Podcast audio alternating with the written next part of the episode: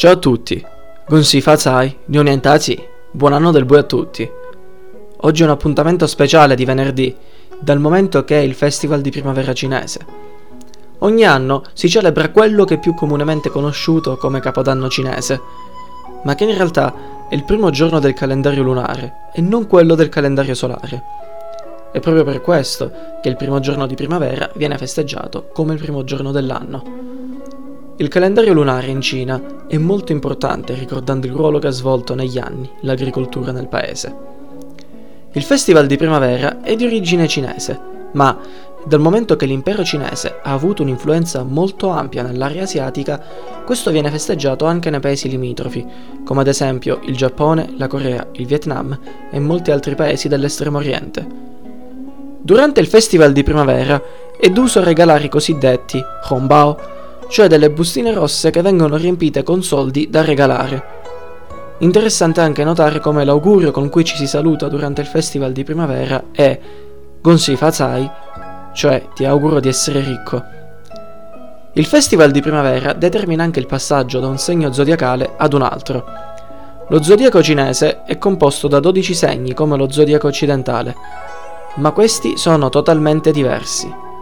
I segni sono il topo, il bue, la tigre, il coniglio, il drago, il serpente, il cavallo, la capra, la scimmia, il gallo, il cane e il maiale. Ogni segno zodiacale, come nell'astrologia occidentale, possiede dei tratti caratteriali unici che per l'appunto determinano il comportamento della persona a cui sono assegnati.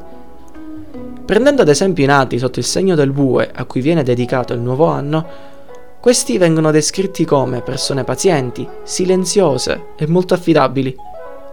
Come avrete potuto notare, un'ulteriore differenza fra lo zodiaco cinese e quello occidentale risiede nel fatto che, differentemente dallo zodiaco occidentale, i segni di quello orientale non si alternano a cadenza mensile ma annuale.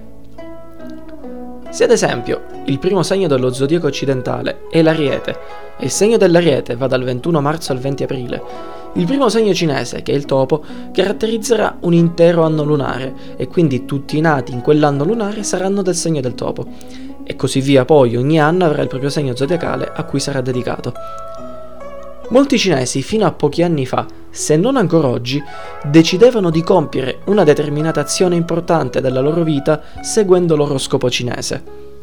La credenza nello zodiaco in Cina è molto più forte di quanto si pensi e di quanto lo sia in Occidente. Spesso e volentieri molti ragazzi decidono di sposarsi o di accettare un lavoro, di trasferirsi o anche di avere un figlio nell'anno propizio e nel giorno propizio dell'oroscopo. La scelta dei 12 segni zodiacali, cioè di 12 animali, 11 reali più uno mitico, il drago, ricade su diverse leggende di origini taoiste o buddiste che si tramandano ormai da diversi secoli. Una di queste, che potremmo definire come la più condivisa, afferma che l'imperatore di Giada, la più importante divinità del pantheon toista, avesse deciso di porre 12 guardiani alle porte del cielo. Quindi annunciò che i primi 12 animali ad arrivare alle porte del cielo sarebbero diventati i 12 guardiani. L'ordine dei segni dello zodiaco venne deciso dall'ordine secondo il quale gli animali arrivarono a destinazione nella leggenda. È curioso notare come manchi il gatto, che sappiamo essere uno degli animali più tenuti in considerazione in quasi tutte le culture del mondo.